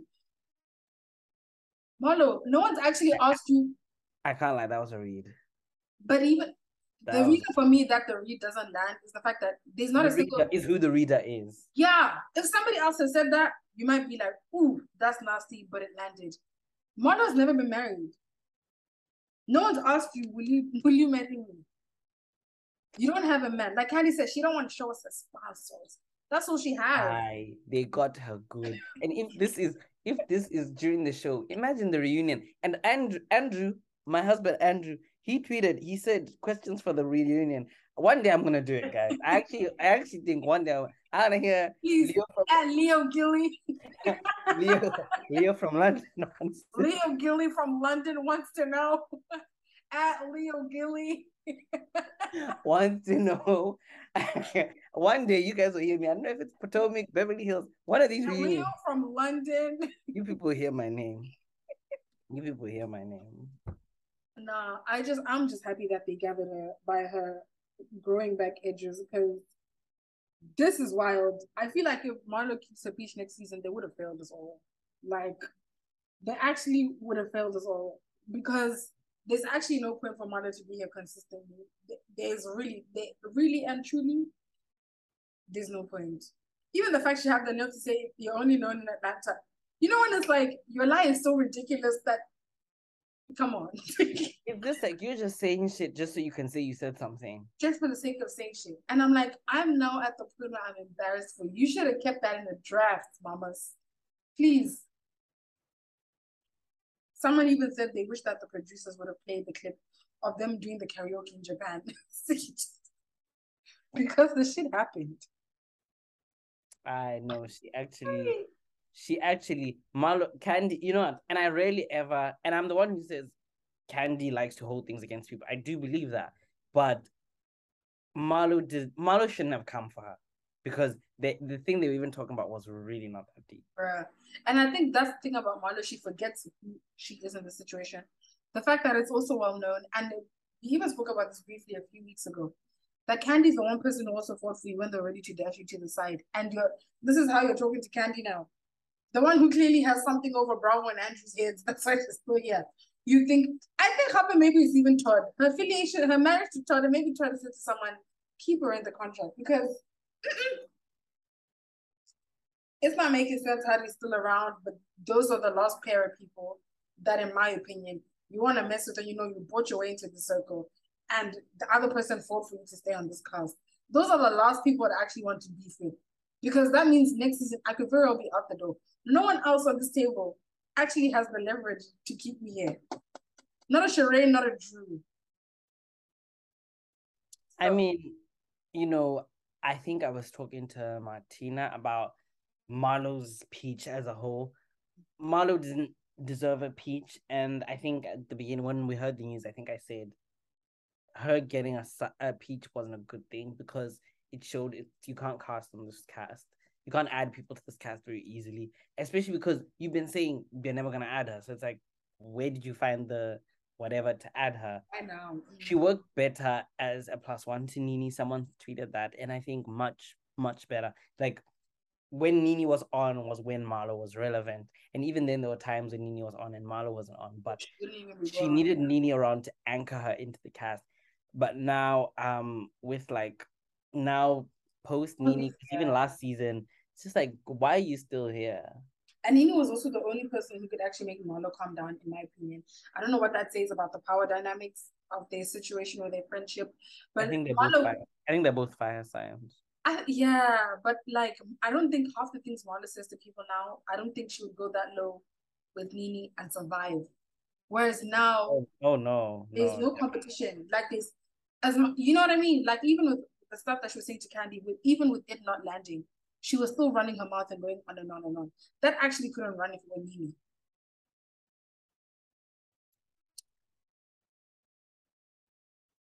But yeah, that's it for me. Um, anything from you? Um, let me see. I just think Marlon Sharia broke losers. Oh no, she's an Aquarius. What's that? What are Aquariuses? I'll check what Aquariuses are. Is it um, before Pisces? Is it after? No, like if if they're fire signs or what? Because I know Aquarius isn't actually water signs. I think they're air signs. Does yeah, because Aquarius like it is the. Oh. Mm-hmm. Yeah. Um. Yeah. I think lastly, I'll just say that yet again, Sanya watches her friend Marlo talk out the side of her neck. Doesn't say anything. But when it was Drew, she was there. I'm just so shocked. I'm so when it was Kenya. I've never seen her in a light like this. And the like, thing is, you're you're being a bit too Mar- Marlo Hampton, dog. Marlo is not loyal to in. Marlo turned on NeNe herself. Like if Marlo could have turned on NeNe, please, please. And that's the NeNe Leakes. You think you have a leg to stand on? Forget loyalty. It's clear that Sanya wants more clout. That's who you're chasing it with. Marlo Hampton. Okay. Use your use your brain, please. Engage your brain cells, my dear. Try again. Yeah, that's everything from me on the House, Real Housewives of Atlanta. Cool. Then we can go on to Real Housewives of Beverly Hills. Um, can I just say, we have an episode without Diana. Well, no Diana, no Kyle, no Crystal. But I'm gonna focus on the no Diana part, much like there was one without um Rinna a few episodes ago. And that's why I enjoyed it. I don't have that much to say to be honest. Mm-hmm. Um it was an okay episode. It was a bit fillery until the end, which got confusing. is she having is Lisa Rinna having a stroke? Like in her Erika bag. I'm afraid. I was genuinely fearful for my life. I'm like, I'm like, guys, this old lady's going senile. Yo. But before we get there, um, it's weird to me that Lisa Rinna's been on this show since season five, and I think we're on season twelve, and she's never had a business. Like, well, obviously, I don't think every housewife is gonna start a business. You know what I mean? But I think, as Kandi says, these things, this this show is like a really good platform because all you have to do is show that y'all I have this product while I'm on the show, and people are gonna like Google it, and then that's an inbuilt market for zero for zero point zero zero dollars out of your account because you're just talking about it or you're just doing something to do with your business. Um, and also then you'll post on Instagram, but then it's keeping it in it's keeping it in people's consciousness that oh, Kandi has a line of air freshener. Um, so yeah, it's weird that um Lisa Rinna doesn't have hasn't had one. But then I guess Beverly Hills is different because I think they are to some extent wealthier than a lot of the other um franchise. They have been, let me say historically, they have been quite wealthy women. Um, and so um maybe it wouldn't have made sense for them all to have businesses. So maybe I shouldn't be not too much, not too much on her. And also, but I, I think it was weird. Just seven, seven, I think seven seasons in, you're now coming and telling hey y'all, I got wine. I've got she's got Rinna Beauty. She's got um what's the other one? Rinna Wine. Wine Rinna Rose. And Rinna yeah. like and I was hearing the names, I'm like, I know you thought you ate that.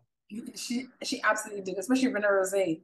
She's like knocked out the park. Even I'm sure even Rinna Beauty, she's like get And it's like Robin, Rihanna, Fenty Beauty, Rinna Beauty. Like it's, not a, it's, it's, like it's nothing breathtaking. We we we've been down this road before. And I mean, obviously it's wine, but I think when it comes to skincare and makeup, so a lot of people have said I'm just so over celebrities going into skincare and makeup. Like, you guys, I'm so sorry to say this, but you've got nothing new to bring to the game. There are no new, even if they want non-celebrity, there are no new brands. Like, there's no new The Ordinary. There's no new Clinique. Don't do it. But yeah, that's my thought on um Rinna Rose. Um, the timing is very interesting. I don't know why now. I don't know if the baby is broke. There are rumors they are broke or they have tax issues. Her and her husband, yes. allegedly, Allegedly, all alleged. Allegedly. Allegedly. That's reminding me of a certain thing I cut out every week. But luckily, we don't have a scene between the people, so I don't get to talk about it this week. Darn. but you know, I love you know, I stand, I stand them together, but you know, their spouses are really in the way. Mm-hmm. Um, yeah. So there was that scene where um Rinna starts to plan her um wine launch and having the girls over for like a wine tasting. Um, I'm not sure if I'm saying the scene by scene, but these are my thoughts. So I hope I wrote something about every scene, but maybe I didn't. Um, it was the other one. I think was just Dorit and Garcelle at lunch, and then the other one starting and her kids. Ah, okay, then they are kind of in order. Yeah. Um, Garcelle and Dorit have really come a long way. Um, as you've seen, like where they came from last season when Dorit said Garcelle was a bully, which is the craziest thing I could think of. And you know, it was eh, it was tight. My stand card. I had to put my stand card you had to take it away. I had to put it in the drawer for a bit, for, for a bit there because there were some racist allegations that I didn't know if my sister was gonna beat. But you know, they they they ended up okay. By the reunion, at the reunion, like they patched it up and you can see they're in a much better place. So two beautiful fashion queens, you know, one lady of the world, you know, accent in London, but she's from Connecticut, but her parents are from Israel. It's like that girl, she's a woman of the world. When a, a child is a child of the world. That yo. That,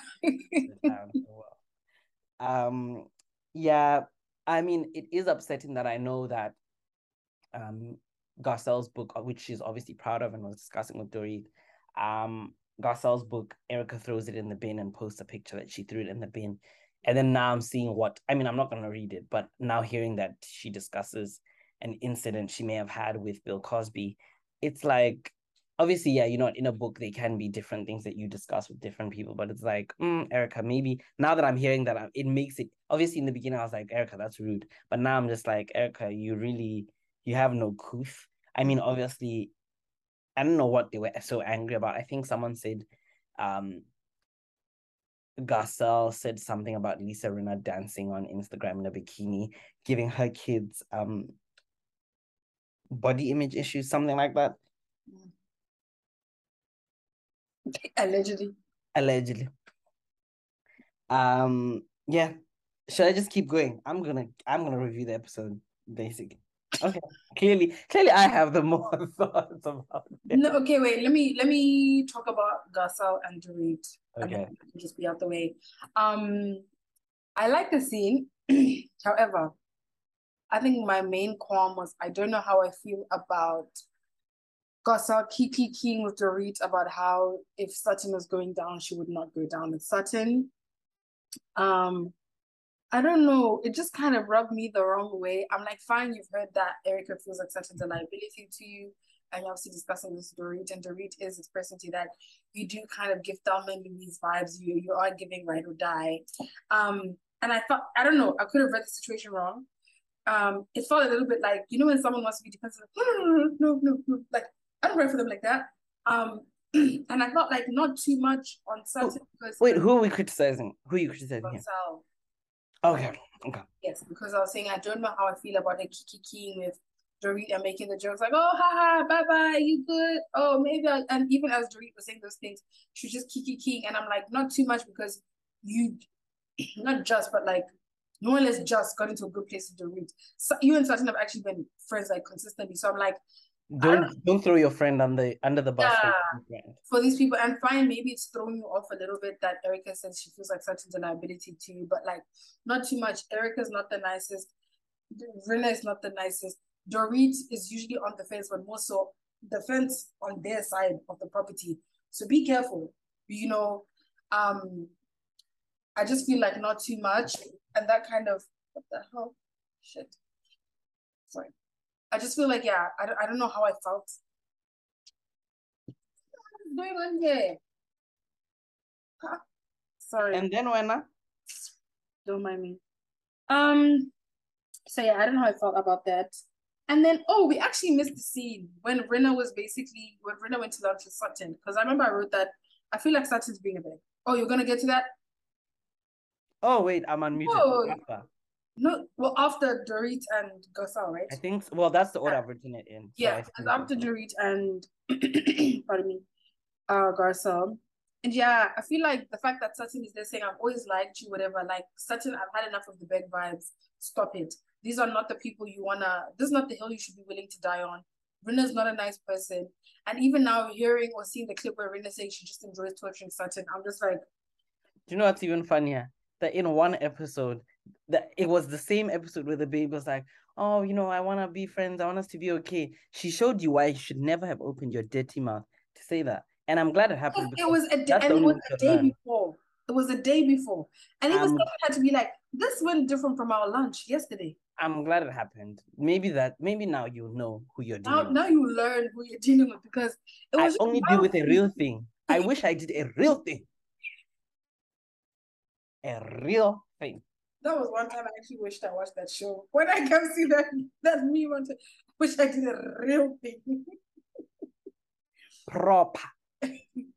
no, I don't know why. Um yeah, she needs to stop being a big. Like free yourself, my sister.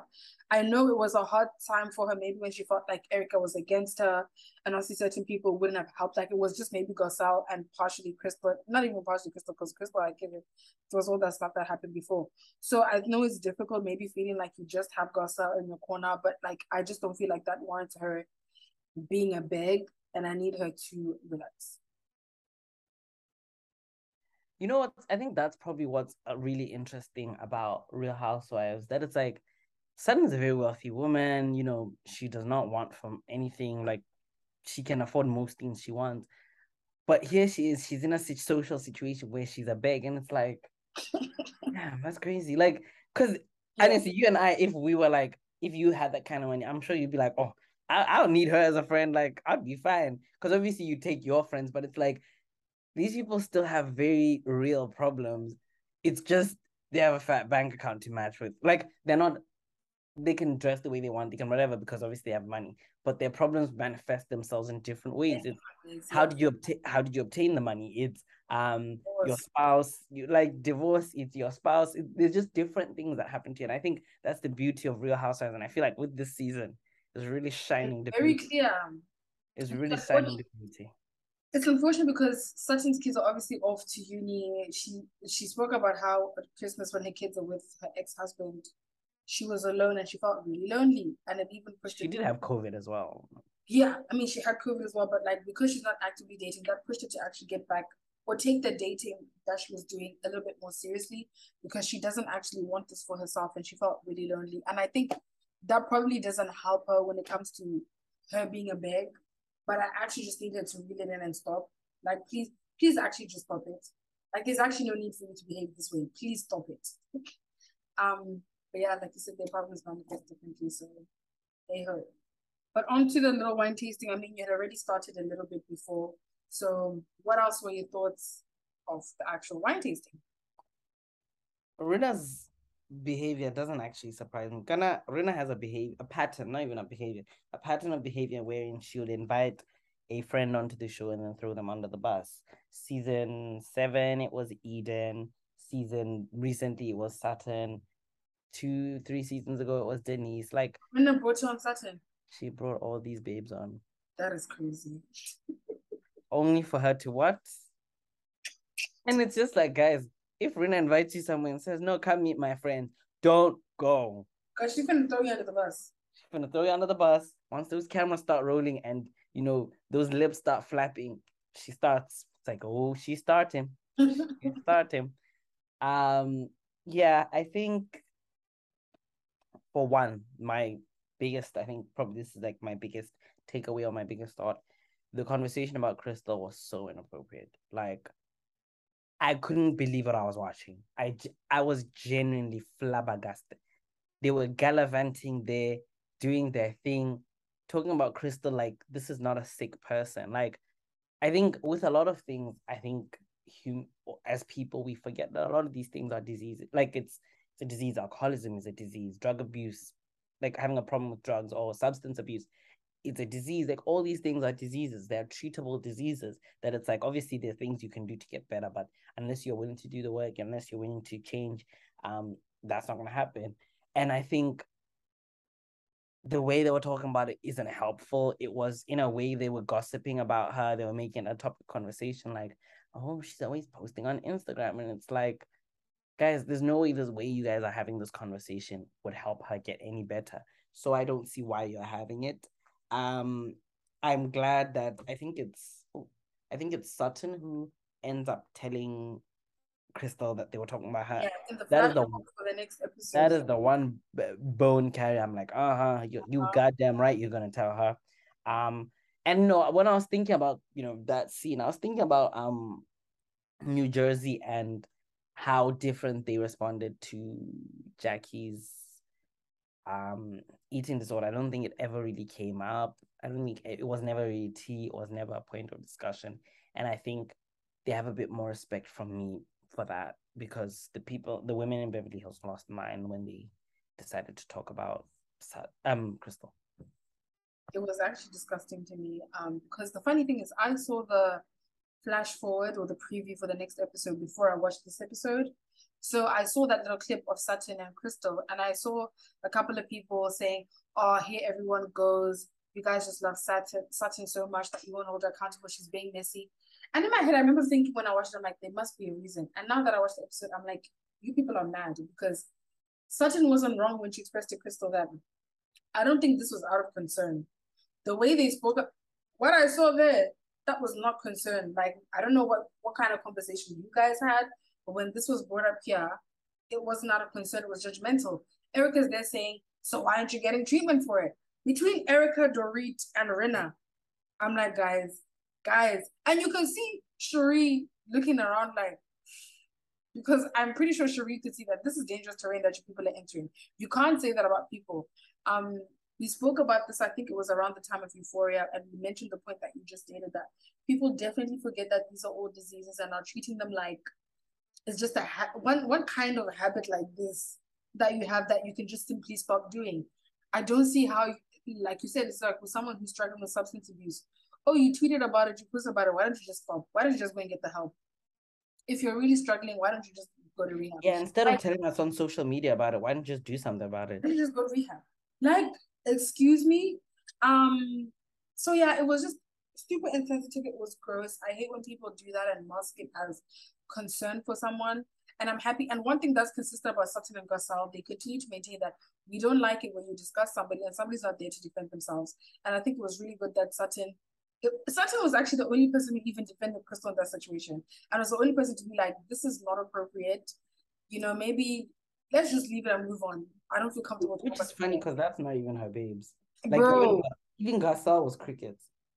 And that actually shocked me. I'm like, sharp your crickets, but like also not stopping the conversation. Yeah, you're not saying, right guys, this is inappropriate. You know, it's not the right thing to do.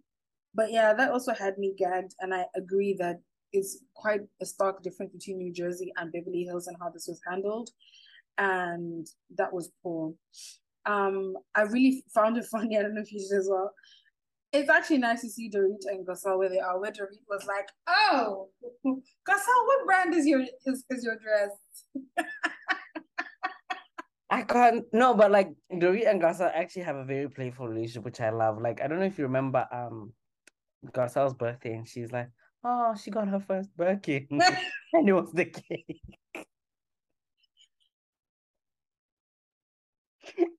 and it's it's like it's that's that nice that's yeah, like playful banter shade like it's like it's shade but it's like i know you're you're not saying Re- reasonably shady mm-hmm. Um i wanted to point out didn't you find it weird that erika is literally admitting that she's not supposed to drink on these meds and she's continuing to drink like, and she's like, no, it's wine. I'm not supposed to drink on these meds. It's I'm not supposed to drink on these meds, so I'm having wine. It's alcohol, babe. like, do you hear like when you speak? Do you hear yourself? Are you hearing yourself? because ain't no way, ain't no fucking way. Um, I will say, um, it was cute that um Dorit has a friend for Garcelle I'm curious where that's gonna end. But that I think that is more to show you that Garcelle and Jerry are in a good place. And Yeah. I don't like when my mothers fight. So I'm glad that you You're know happy. I'm a happy chappy right now. Um, I wanted to say, Sheree, don't be a big. I know you're trying to get on the show, but please. When she was busy saying that she feels like Rinna's a sweetheart. I mean, we can all tap into the beachy, but I think you're a sweet sweetie. Shh, shh, shh. Not too much.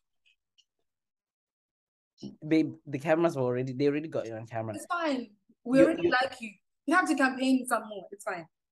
Um So, Um, I will say- and I want no Eric and Garcelle. oh yep. They chat. What did you think? I think it's strange to say something about someone's friend.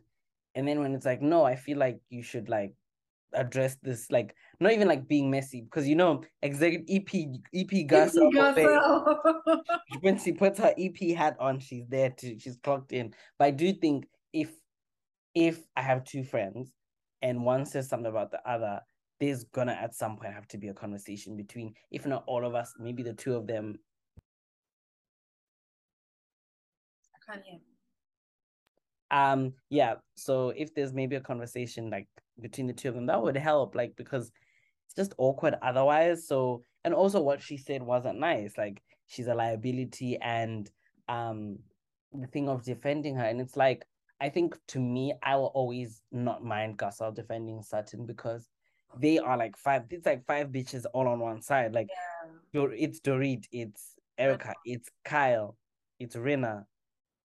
I think oh it's four. We, they used to be five. No, they used to be five with this boring woman called Teddi, and then they finally dropped her. But they used to be the Fox Force Five. I don't know why it was Fox Force Five, but I think it was just so it was alliteration. Yeah. So Yeah. now they're four. But that is to say that they defend each other and they're even even their madness. Like at least Garcelle can say oh, something. You kind of put your foot. Like she your- doesn't defend her blindly. She's not gonna just say, "Leave my friend, leave my friend, leave my friend." Like if Sutton shouldn't have said something, she's like, "Okay, come on, maybe she shouldn't have said that." Even to Sutton, she'd be like, "Don't lie, you don't like her. Like stop it." And she'll say, to Hey, like whereas you have Kyle, Miss Mama's over there saying, no, it's fine that um Erika behaved that way to your kid because she's finally opening up. Bitch, if I slap you, will that be fine because I'm finally opening up? if I grab, if I should grab you, then. Don't let me touch you. Um, yeah, It's also crazy that Erika. Don't you think it's crazy that Erika also says that when she literally does the same thing with Rinna? Like when Rinna was finally going rogue, there was a time where Rinna was saying it was hurtful to me, it was really hurtful to me, or whatever. And then Erika's there like, and Harry. And then Rinna's like, oh yeah, and Harry. Like you can tell that Rinna, it hadn't even crossed Rinna's mind. But Erika's in this saying, and Harry. And it's like, you also defend Kyle, Diana, anybody basically but Sutton blindly, especially those those four, those other three ladies. Why is it that now when Garcelle is defending her friend and being a good friend, you guys have a problem? You literally are doing the same thing. it don't make no goddamn sense. Um, I think also in Erika and Garcelle. in Erika and Gus, I think it was Garcelle. Actually, it was Erika's confessional. She's like, "Oh, um, you've made me into like the bad guy." And it's like, Erika, I don't know if this is gonna be news to you, but regardless of what Garcelle did, you are always going to be seen as the villain because you are married to a man who basically did corruption. Like, And you be showed no remorse for it. let's be real. You showed no remorse. You don't give a fuck. You say it's you, it's your team. You, you have to protect yourself. You have to protect your assets. Blah blah blah blah blah. But it's like, how would that? How do you think that would um translate to people? Like how how do you think people who are like have been conned out of millions of dollars that why would they why would they be okay with that? So I'm not really getting the logic behind that and how Garcelle is behind that. But I think that's just how Erika thinks. Honestly, even like I think further in the thing, she gets angry at Crystal about. I think Crystal says something about the victims, and then she's like, "Oh, are you just taking the side of the victims because that's what you think is cool?" And it's like, no, I don't think it's cool, but That's it what is that's right. Like those it is it what's right and it is fucked up what you and your husband I don't know if I'm not saying you and your husband, what your What husband, did. did. Um, And you by extension benefit benefited from. Yeah, even the expectation from Erika of Garcelle to cut her some slack because she sat there and said, um, you wouldn't cut me some slack. Um, whereas with Sutton you would. And I'm like, that's a natural friend reaction. Su- Erika literally does the same thing with Sutton. She said to Garcelle, you've chosen to view me in a certain way, blah, blah, blah, blah, blah. You don't even want you didn't you weren't willing to hear me. You won't cut me some slack. That's what she was saying in the confessional. But it's like that's the exact same thing you've done with Sutton. You're not whatever Sutton says, you don't want to hear it. You're not open to hearing it. You've made up that Sutton is a certain way. You're not gonna cut Sutton some slack because Sutton's not your friend. Why is it that when you do the same thing, you don't hold yourself to the same standard that you're holding these other women to? It does not make any goddamn sense. It's make time. it make sense. Bruh, and she she wouldn't be able to because it just doesn't make sense. Um yeah, it's it's weird to me. not a fan. Yeah, I think and then even that little scene at the end where um Lisa Rinna decides to flip out. I will fucking hunt you down. Okay. So, uh, and it, you know what? I was seeing all the tweets. It's so funny how nothing she did landed. Nothing she did, nothing she said. The fact that you're also who's drunk and slurring over your words is not even working in your favor. One minute she say, You didn't embarrass me.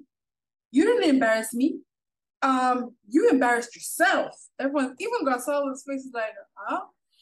Just now, Jiggy Jiggy, you didn't just embarrass me. You embarrassed me. You embarrassed Harry. You embarrassed the don't other you ever speak on, Don't you ever speak on my husband or our kids? I don't know if the wine not mentioned. Nah, she was faded. I don't know if that's when the wine hit. She was faded, and she kept being like, "Ah, yes, I'm drunk, but it was embarrassing. Like the silence was deafening. Even Dorit and the same Erika who tried to say something, she couldn't say much because that was crazy. Even Erika wasn't that faded. it was unhinged. I can tell you that. that is literally the word. And Sutton had her gagged. but this is why I love Sutton. Like unintentionally. I tweeted um because obviously Sutton is a Virgo. I tweeted, I'm like, guys, Sutton is just so funny to me. Like is this what I look like in real life? And my friend said, yeah, you ah. do. And you know? I think certain, she's a pretty accurate Virgo. I think she's like born the day before me. Like, Makes sense. Like, like we're like. Makes sense.